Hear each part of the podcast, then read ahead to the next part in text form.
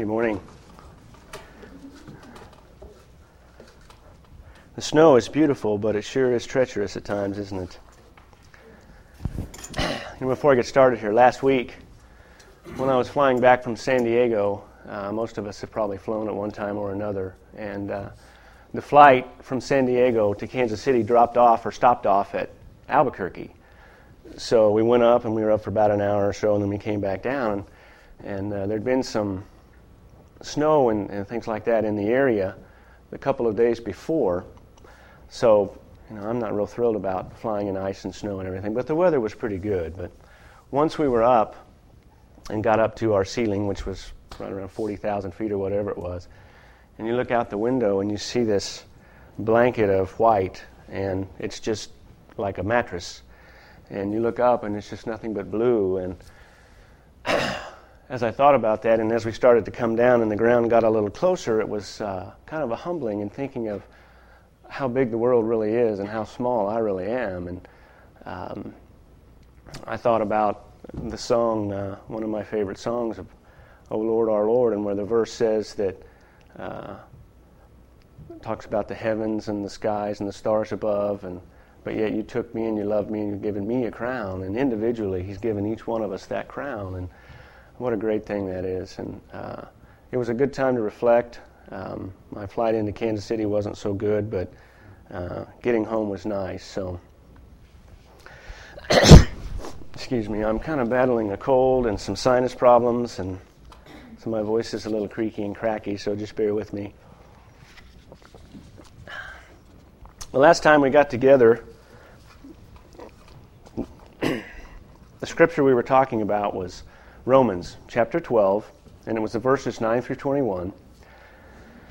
and it's dealing with Christian behavior. And I don't think I mentioned this the last time, but uh, this, these 13 verses or so are broken down into specific responsibilities that we have. Uh, responsibilities that we have to each other as Christians, brothers and sisters. Responsibilities we have to others in the world, the non believers. And then even that terrible thing of responsibilities we have to those who are, we may consider our enemies. Um, and hopefully we don't have any enemies, but uh, it addresses that in there. So we went through verse 13, and I'm just going to go back briefly over what we talked about the last time because it's been a couple of months ago. The first thing we talked about was love, and we talked about how important love was and how in this list of our behaviors, Paul put that at the very beginning. And I didn't think there was any coincidence in that because love is a very important aspect of our Christian life. In fact, if you remember in Matthew 22, when the Pharisees again were trying to trick Jesus and they asked him what the greatest commandment was, and he said that the greatest commandment was to love the Lord with all your heart and all your soul and all your mind. And then he follows that up with uh, the second greatest commandment is to love your neighbor as yourself. So, again, I don't think it's any coincidence that Paul told us that love was probably the most important behavior that we should exhibit as a Christian. But not, not to stop there, he said that love should be without hypocrisy. Love should be genuine, it should be true. And it's more than just an emotion, it's an action. And I mentioned the Bud Light commercial that was on the Super Bowl here a few years ago that many of you may have seen, where it, it starts out with these three gentlemen on this pier. They're fishing, and the one on the end keeps looking back at the one in the middle, who's an older gentleman. It's probably their father, and he gets up and goes back and wraps his arm around him and starts telling him, Dad, how great you are and how you've done all these things for my life, and I really appreciate everything you've done. And the first thing out of his dad's mouth is, You can't have my beer, Johnny. He says, Oh, but I love you, man. so that wasn't the type of love that we're supposed to be exhibiting. Well, then we shifted from love to evil, and he tells us that uh, we're supposed to abhor evil. We're supposed to hate evil. We're supposed to stay away from it at all times, to avoid it at all costs. And sometimes evil is obvious. Sometimes it's very apparent to us, but other times it's very subtle. And I thought about this. I, I didn't mention this at first, but coming from an automobile background, um, all of us have automobiles, and you've experienced rust on your car. And rust starts out sometimes as a very little minute spot, and sometimes it's even undetectable. But as it goes and as it grows, and as it, if it's not treated, it gets bigger and bigger and bigger. And the next thing you know, it can cover your whole car. And that's how evil can work in our lives. It doesn't take much to get in, just a little spot. And the next thing you know, if you don't do something about it, if you don't treat it, it's covered your whole life.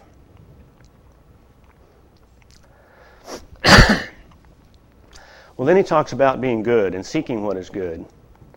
And we should know what is good. And that's what we grab a hold of. That's what we take, like taking the reins, they say, grabbing hold of that. And just that's what we want to lead our lives, is the good. That's what we pursue. It's our strength, it's security. I talked about little children, when you pick them up, the first thing they do is they want to wrap around you, they want to grab on, they want to hold tight. And that's how we should be. That's the strength. They get strength and security from that. We're their security, and God is our security. And attitudes towards each other. Our attitudes should be of affection and kindness. It's a brotherly love. It's not a physical attraction. It's not a sweaty palms and a thumpy heart. But it's it's how the world around us can identify us as Christians. That's one of the way that it's one of the ways, excuse me, especially in the book of John in chapter 13, he tells us that Jesus says, "By this all you will know that you are my disciples, speaking of love, if you have love for one another." So if it's a true love, if it's a genuine enough, genuine love for each other, those around us can see that and they'll feel it and they'll know that it's true and it's not just a Bud Light commercial. Next, we talked about preference in putting each other first and not ourselves. It's not a matter of selfishness, it's not a matter of selflessness. It's an appreciation and admiration that we truly have for each other. Then he talks about diligence and working hard, and whether that's at our jobs or whether that's at raising our children or whether that's with our relationships with each other reading the scriptures, being involved. And I made the comment that if it's worth doing, it's worth doing well. If something is literally worth doing, if, if we're going to put forth the effort to do it, then we should do it well.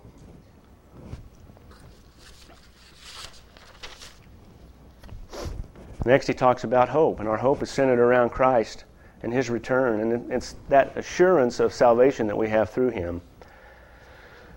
You know, this, this type of hope that we're talking about here, it's not something that's uncertain. It's not, man, I hope it doesn't rain tomorrow so it ruins my golf game. It's more a hope that we know that Christ is coming back. It's a certainty that just hasn't been realized yet. He talks about joy and rejoicing.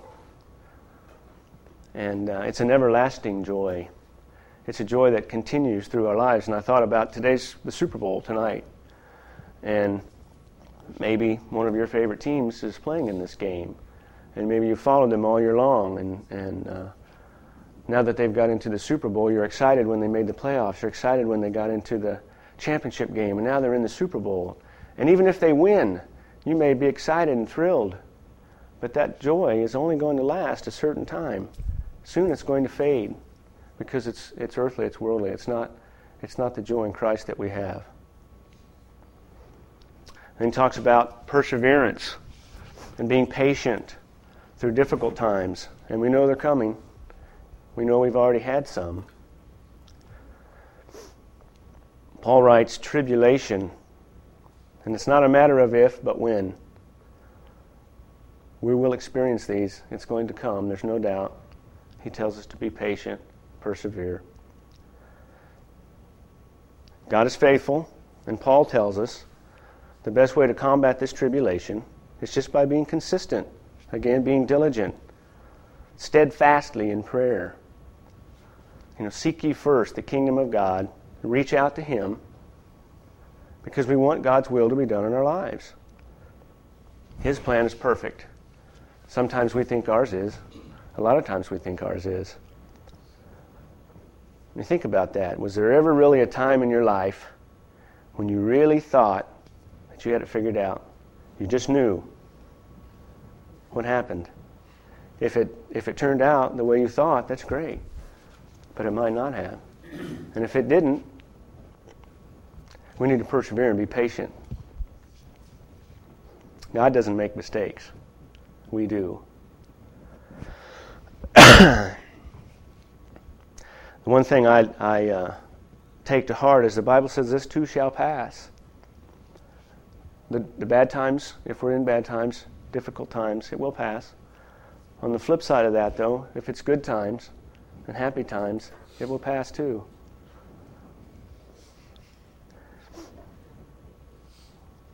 So, again, think about a situation in your life where you might have thought, wow, I just can't get any worse than this. And what was the outcome? What happened? How did it all turn out? What did you do? Did you pray? Was that the first thing you did? Or was it, well, if all else fails, I guess I'll pray? Sometimes we get caught up in that. Or it's a, well, we, I guess we can always pray. That's not what God wants from us. He wants the first fruits. He wants us to come to Him first. Matthew 7 7 says, Ask, and it shall be given to you. Seek, and you will find. Knock, and it will be open to you. He wants us to come. He tells us to come. He tells us that if we do, then our prayers will be answered. It may not be in our time frame. It may not be the way we really wanted it to be, but it will be answered. and then the last verse, verse 13, he talks about distributing to the needs of the saints, our fellow Christians, and also given to hospitality. We need to have friendship, we need to have fellowship, and we need to help each other out when there's a need. And the church, our little church, is very good at doing that, is helping others out. There's many times that, um, whether it be helping someone move, helping someone with a project around their house, uh, for a church our size, uh, I think we do a super job of doing that. And that's what Paul says we're supposed to do. He was a very staunch supporter of the church body, that's you and me, helping each other. you know, our needs are different. We all have different gifts. Spiritual gifts, and Paul talks about those uh, in verses 3 through 8. But he wants us to use them. God gave those to us to use them. Whether that's taking of our time or whether that's taking of our effort, whether it's Mike meeting with someone that uh, needs some encouragement, or whether that's again us helping someone with a project around their home or moving or whatever it may be. And he also wants us to be hospitable. He wants us to share of ourselves. And I think we do a good job of that too. Our home groups is a, is a good way to share with each other. And if any, again, if anyone's not in home group, I really uh, suggest that they do that because it's a great time. You think about some of the things that have happened too over the years. The Whippermans uh, took in that exchange student here a while back, and that's hosp- that's being hospitable. That's opening your home. TBC, I, I remember when they would have groups, singing groups or caroling groups or whatever would come in at times, and there'd be a busload of them. They would ask for people to uh, open their homes and take these, these young men and young ladies in and give them a place to stay and feed them. And, and that's being hospitable. That's what God wants us to do. It would have been very easy to say, well, there's a hotel down the road, and you know, I'm sure you can get rooms there, but that's not what they did. You know, we have opportunities, and we're so blessed to live in this country that so many people around the world don't, especially just with the freedom that we enjoy from living in this country. So, not only should we share our faith, with others, especially those who don't know Christ. But let's share it of ourselves too with those who do.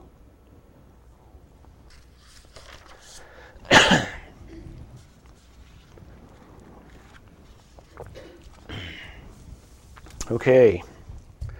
If you have your Bibles, Romans 12, this morning we're going to look at verses 14 through 16.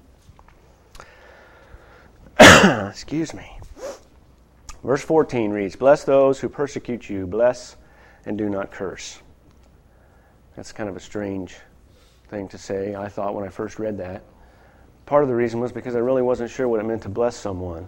Someone sneezes and I say, bless you, but I don't know if that's really what he wants me to say or wants me to do. So I looked it up in the Christian dictionary, and the Christian dictionary defines bless is to pray for God's favor upon someone or something. Okay? And to persecute is to treat cruelly or cause to suffer. And curse is a calling on God to send down evil upon some person or thing, or verbally abuse, or there's, there's different definitions for this blasphemous, profane, or obscene language. so I thought about that, and I didn't even I didn't think about this when I was writing this, but this morning as I was driving in, and it was a little slick and treacherous out there, and uh, I put this in perspective as when we're driving. I'm sure we've all experienced this, and you're let's just say you come home for lunch and you know that it takes 12 and a half minutes to get back to work.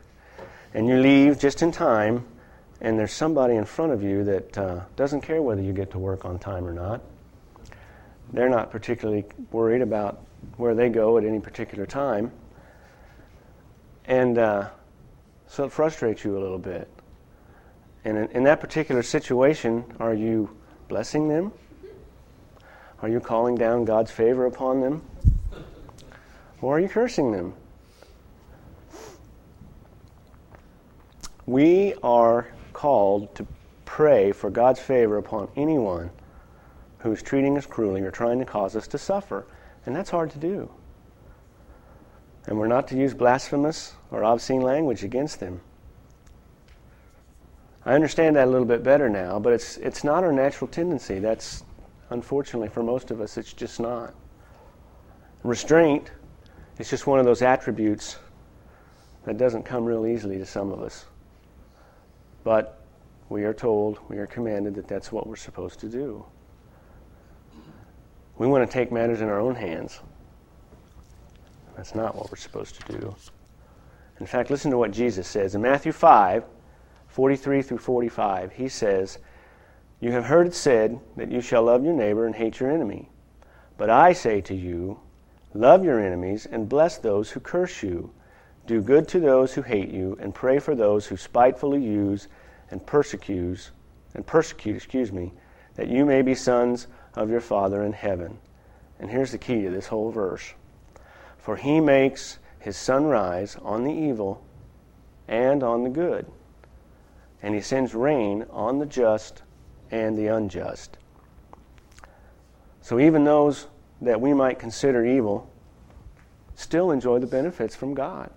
They still get the sunshine, they still get the rain, they still get the atmosphere to breathe. His grace and mercy are His to give, not mine, not ours. And that's to whoever He wants. In fact, in John 3:16, remember what He said. God so loved the world that He sent His only begotten Son, that for whoever believed in him should not perish but have everlasting life. Whoever. That's an open invitation. That's not a closed invitation. That's anyone. In our Growing Kids God's Way class, there's a chapter in there on moral training. Excuse me. And Gary Ezzo writes, and I, I really related to this. He writes, The moral mandate of Scripture is looking for and responding to the preciousness of those outside of self this response is not at the expense of self, but in harmony with self. It's living out a manner of life that reflects Christ in us. And then he writes that we should not base our conduct toward others, you, me, on how valuable they are to us, but on how beloved they are to God. And when I read that, I thought, wow. Because I didn't look at it that way. I really didn't look at it that way because we all know that you know God, the, the Bible says God loves the sinner, but He hates the sin. So, any of these uh, terrible people down through the years that we can talk about, the Mussolinis and Hitlers and Saddam Husseins, it's hard for me to realize and even think about loving someone like that because of what they've done and what they've caused and the destruction and damage and pain and suffering. But God still loves them. And it's just hard for me to fathom But we need to remember that this person that may be persecuting us, it's not up to us to show that we're not fond of them because God says that they're still beloved to Him. And you know, we may never experience persecution in our lives, at least like the early Christians did, or even some do now in other parts of the world. They're still being persecuted extremely, dying every day. You know, it would be easier for me, and probably for the rest of us, to pray for God's favor upon someone who's calling me intolerant or calling me a hate monger or whatever that is than someone who's literally trying to kill me. But we don't have the option. That's not what he tells us to do. Even if it's just because of my faith alone that they're trying to kill me, I don't have the option. What's the verse that says, Do unto others as you would have others do unto you? I think most all of us remember that one. We should. Would you rather have someone pray for God's favor upon you or trying to end your life? If we flip flop that. Maybe they're just trying to destroy your reputation. You know, this year, 2003, is a presidential election year. And uh, I don't know about you, but how many of you just can't wait for all the presidential campaign commercials on TV? Anybody? We know what they're like. At first, they're not too bad. The, the candidates actually will tell you what they're going to do. But as the closer it gets to the election, the mud raking, the smear tactics, everything comes out. And this, this is a perfect example of what we're not supposed to do. These are people that we're voting for to put into office, and they're not setting a very good example. If you were to ask most of these candidates if they were Christians, they would probably tell you that they are. Most of them would, some of them may not. Once again, they want to be PC. You know, they don't want to. They want to make sure they get all the votes they can, and, it's, and they're not really worried about how they get them. And even if their conduct and attitude would suggest the opposite. So I figured this is probably what we're going to hear then. This is, this is one of the candidates speaking about the other one. He's going to say his running opponent is just a fantastic person. He's a great man. And he'd be a good choice. He'd be a good choice to put in office. Has a great family, has a great history, a great past. He's done a fantastic job at everything he's done up to this point, so far in his political, political career. And if I wasn't running against him, I'd even vote for him. I don't think that's what they're going to say. I just don't think that's how it's going to turn out. But if they're blessing and not cursing, that's what it should sound like.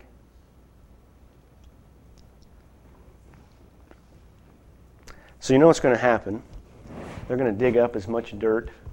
They're going to dig up as many things as they can throw at them and slander. They're going to try and find as many skeletons in the closet as they possibly can. And they're trying to ruin their reputation. They're trying to make them look worse than they are.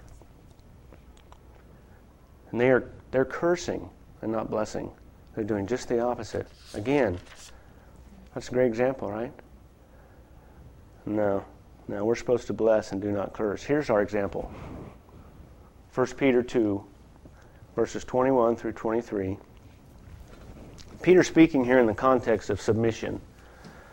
And he says verse 21 For to this you were called, because Christ also suffered for us, leaving us as an example that you should follow his steps, who committed no sin, and that's a, that's a quote from Isaiah 53, nor was deceit found in his mouth who, when reviled, which is verbally uh, assaulted or verbally abused, he did not revile in return. He didn't, he didn't say anything back, excuse me, anything bad back. And when he suffered, he did not threaten, but committed himself to him who judges righteously.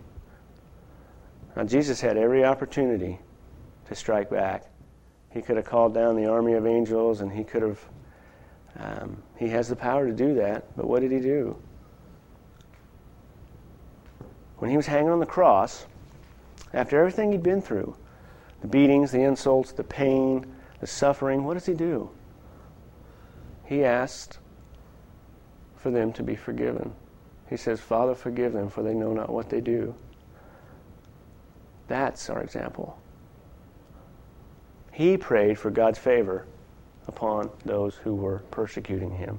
He, he called down God's favor upon them. Once again, that's our example. That's our benchmark, so to speak, if you will. If that were you or me hanging on that cross, is that what we would have done? You know, it's unlikely that we'll ever be in a situation like that. But we will be persecuted somehow, some way. It's going to happen. How are we going to respond? Some food for thought. We know how we're supposed to. Once again, the $64,000 question is will we?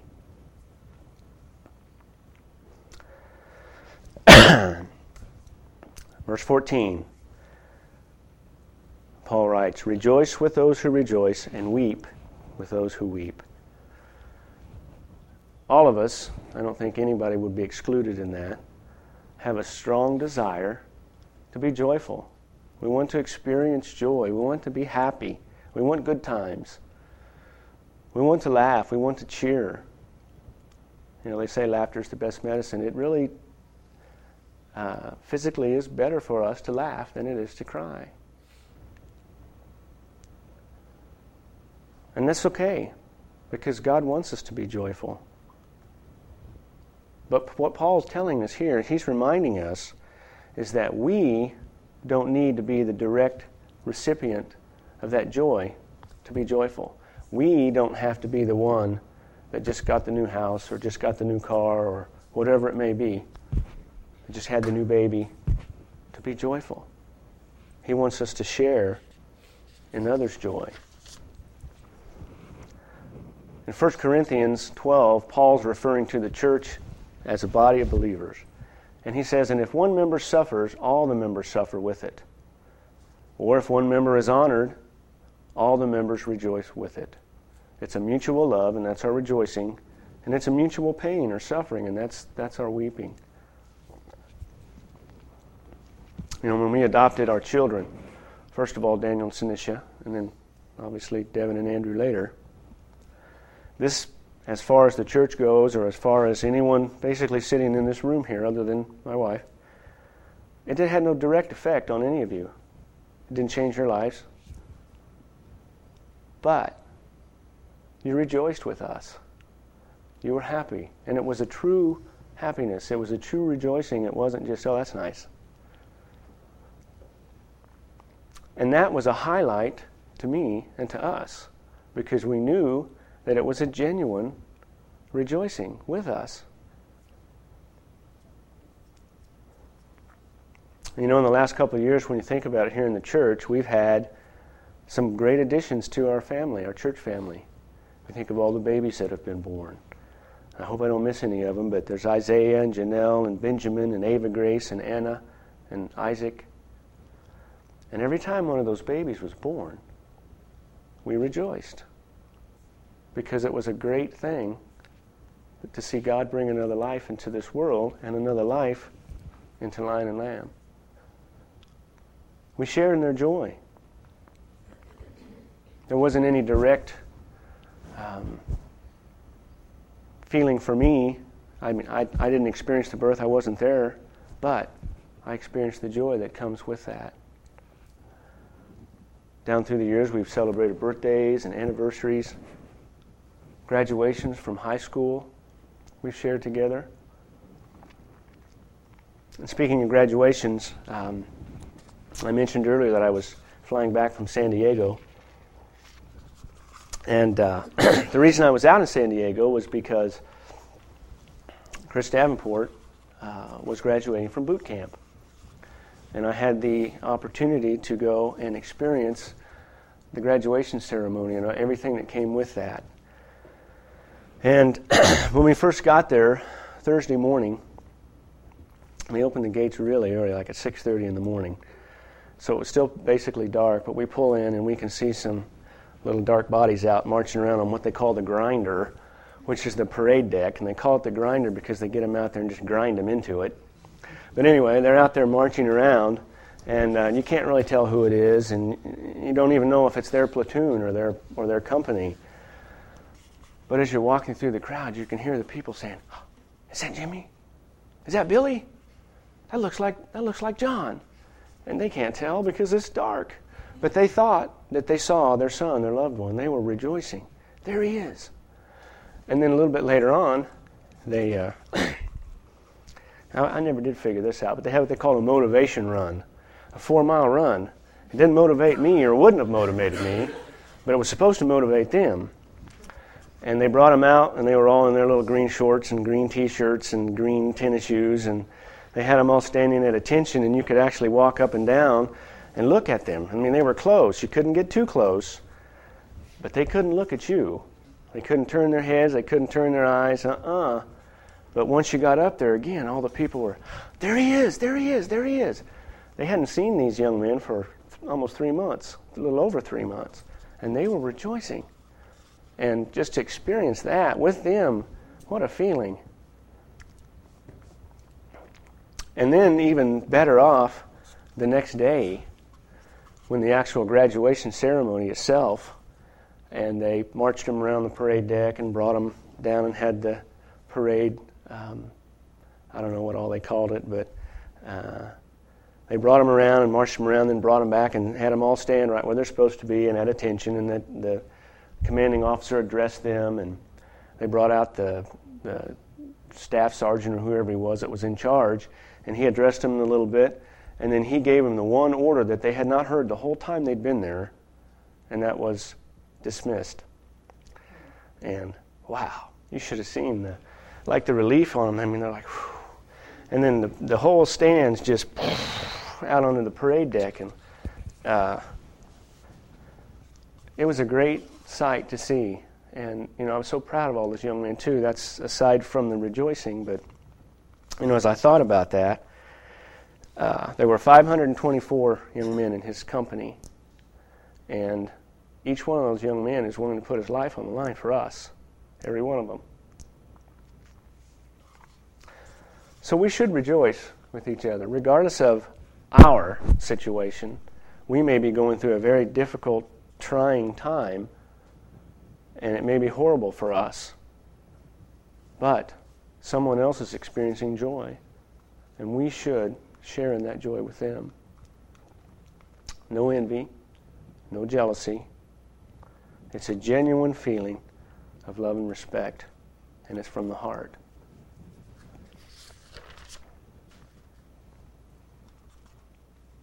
In John 15, Jesus is explaining our relationship as believers to Him.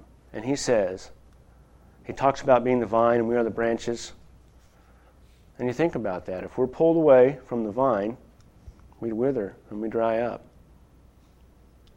But He says, He who abides in me and I in Him bears much fruit. And this is the obedience. And then in verse 11, He says, These things I have spoken to you, that my joy may remain in you and that your joy may be full. Again, He wants us to be joyful. He wants us to experience joy. But He also wants us to understand that the true joy and rejoicing is attained through obedience to His commandments. And if we're obedient to Him, then we can experience true joy. If we're disobedient, disobedience never brings anything but but destruction. So our obedience to Him is true joy. And I'd like to say, and as I think about this, that the joy in our lives is going to outweigh the sorrow. I'd like to say, okay, the good times are here, and we know we've got five years of good times, we don't have to worry about it. We can't do that. Because in some of our lives, the sorrow may outweigh the joy.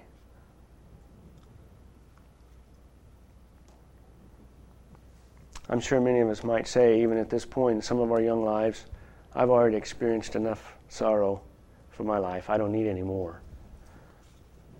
I'm sure we all feel that way. And we probably have good reason to say that. We may experience some very difficult things in our lives. So, on the other side of the joy, then, Paul tells us that we should weep with those who weep. And none of us really want to weep. I mean, there's tears of joy, and I see that. I saw a lot of that when I was in San Diego. But for the most part, the tears are coming from pain or from suffering or from, from hurting. And we should be merciful. We should be compassionate. And we need to be sensitive to the needs of others. And not only have we shared, and, and we talked about it a minute ago, the births of these babies and, and some joy in our lives, graduations and things like that, but we've also experienced some pain together. Some of us have lost loved ones. We might have lost our job or about to lose our job. Or we may be struggling in some sort of a relationship. I mean, the list goes on. You can fill in the blanks.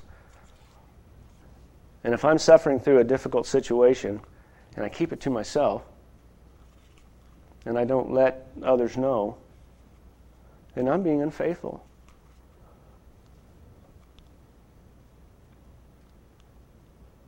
I'm not trusting in God's elect, as Paul calls us, God's elect, the brothers and sisters. I'm not trusting in the rest of us. Paul calls us simply my brothers and sisters in Christ, and he calls us to lift each other up. You know, I may not want everyone to know every little minute detail that happens in my life. And, and many of us don't. And there may be good reason for that again. But listen to what James says about this. Chapter 5, verses 16 and 17, he says, Confess your trespasses to one another and pray for one another that you may be healed. And this healing is not just limited to illness, this could be whatever suffering we're experiencing. The effect, the effective, fervent prayer of a righteous man avails much. He wants us to pray. He wants us to share in each other's strugglings and sufferings too. Our day to day lives are a struggle, physically and spiritually. And as brothers and sisters in Christ, we are commanded to share the needs of each other. The bad times are going to come, and we definitely need to be there to weep with each other when they do. We need to be strong for each other.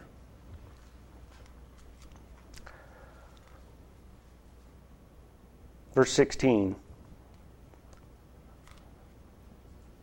As Christians, we need to treat each other the same. We were all created equal, created in God's image. In His eye, we're all the same. There's no social standings with God. There's no upper class, middle class, lower class. That's all man's doing. That's all man's design. Listen to what James says about this again in, in chapter 2.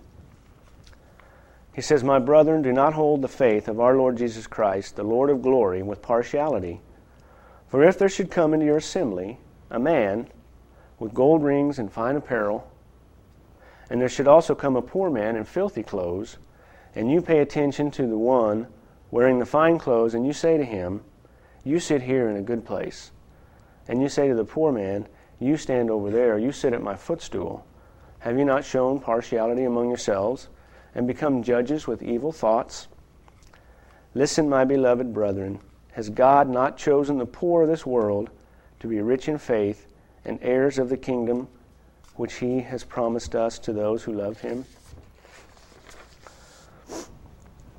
So when we look at each other, we're not supposed to see Armani or Gucci or Calvin Klein or Tommy Hilfiger or whatever it may be. And I'm not saying that that's wrong to be wearing those or buying those.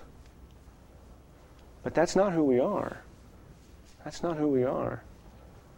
James just told us that by judging the outward appearance of someone, we have enlisted in evil thoughts. We're placing the value of this person on how they look. I'm sure many of us have experienced this when we were in school, especially grade school, because children sometimes can be cruel when they're younger. We've probably all been there. There's always the affluent families, and then you always have the families that aren't as affluent, that, that are poor, basically. They, do, they don't have the money. And it never fails that the affluent children from the affluent families pick on the children who are not so affluent. And uh, some of these children may be the, the, the most intelligent in the class, they may be the brightest students, but yet because of where they live, how they dress, what kind of car their parents drive, or whatever it may be, they're picked on because they're a lower standard, they're a lower class. They place value on the clothes or the house or whatever it is, and not on the person. And that's not what God wants us to do. In 1 Peter 3 8, he says, All of you be of one mind, having compassion for one another. Love as brothers, be tenderhearted, and be courteous. That's the same thought. It's to treat each other it's, it's to treat each other equally, being of one mind, like minded. It's unity, not separation. It's cooperation, not disruption. It's harmony, not disharmony. We shouldn't be selfish. We shouldn't be prideful. It's not me first. It's not, I'm going to take all I can get before someone else gets there. That's not how we're supposed to be. That's not how we're supposed to look or how we're supposed to act. If we're going to call ourselves Christians and we want people to know, which we do, we want to be an example. We need to be an example. We need to be humble. Christ said in Matthew 23 12, And whoever exalts himself will be humbled, and he who humbles himself will be exalted. That's our, that's our goal. That's our um, pattern. That's our blueprint. And I, I know I don't have all the answers. And I don't want to be wise in my own, in my own eyes because there's many things that I don't even have a clue about. There's many things I don't understand about living the Christian life. I'm learning. And the way I'm learning is right here. This is how I'm learning. I know where to look. Staying in the Word keeps us on the right track. It helps us stay focused. And there's so many things around us in this world that are trying to steal our focus or our attention. And if we truly want the world around us to know that we're Christians, it has to be more than just an outward appearance. We can't just look the part. We have to be the part. And that's what Paul's telling us how to do. Before I close here, I want to read these verses from a song from one of my favorite contemporary Christian artist, Steven Curtis Chapman. And the name of the song is The Change. And many of you may have heard this, but it goes as follows Well, I've got myself a t shirt that says what I believe. I've got letters on my bracelet to serve as my ID. I've got the necklace and the keychain and almost everything a good Christian needs. I got the little Bible magnets on my refrigerator door and a welcome mat to bless you before you walk across my floor. I got a Jesus bumper sticker and the outline of a fish stuck on my car. And even though that stuff's all well and good, I cannot help but ask myself, what about the change? What about the difference? What about the grace? What about forgiveness? What about a life that's showing I'm undergoing the change. And the change, of course, that he's talking about is the change from within. Remember, Paul told us that we were a new person, we were a new being when we became a Christian. And then he says, Well, I've got this way of thinking that comes so naturally, where I believe the whole world is revolving around me. And I got this way of living that I have to die every single day, because if God's Spirit lives inside of me, I'm going to live differently. I'm going to have the change. I'm going to have the difference. I'm going to have the grace. I'm going to have forgiveness. I'm going to have a life that's showing I'm undergoing the change. And that's what, that's what Paul wants us to do. And some of us may already be there, and that's fantastic. Some of us may still be working on it. But He's given us some rules here. He's given us some regulations and some guidelines to go by, and we can follow those. And if we follow those, then we'll be on the right track. Let's pray. Father, we thank you for this day, and Lord, we know, Father, that we don't have all the answers. We know, Father, that uh, there's times in our lives that are difficult. There's times that if we had our option, we would have avoided at all costs. We would have stayed away from. Sometimes uh, that doesn't happen and we get pulled in, we get sucked in, so to speak. And we need your love, we need your guidance, we need your strength, Lord, to, to pull us out of the muck and the mire that sometimes our, our daily lives get, get involved in. And we know where we can go. Father, we know who we can go to the God of all creation, the God of the universe, the God that's told us He will never forsake us. Lord, may we just remember as we're, as we're going through our daily lives, and whether that be at work or school, and situations arise that would be easy for us to fall into. That Paul tells us that we need to be an example. We need to be showing the rest of the world love and compassion. Lord, we need to be following the right path, and Lord, you've laid that out right before us. Bless us this day, Lord, and just protect us. And as we go back into the world, of work tomorrow or school. May we just uh, be focusing on you, and may we be uh, desiring and, and diligent and striving to please you and be good servants to you. We love you, Father, and we thank you. In Jesus' name, amen.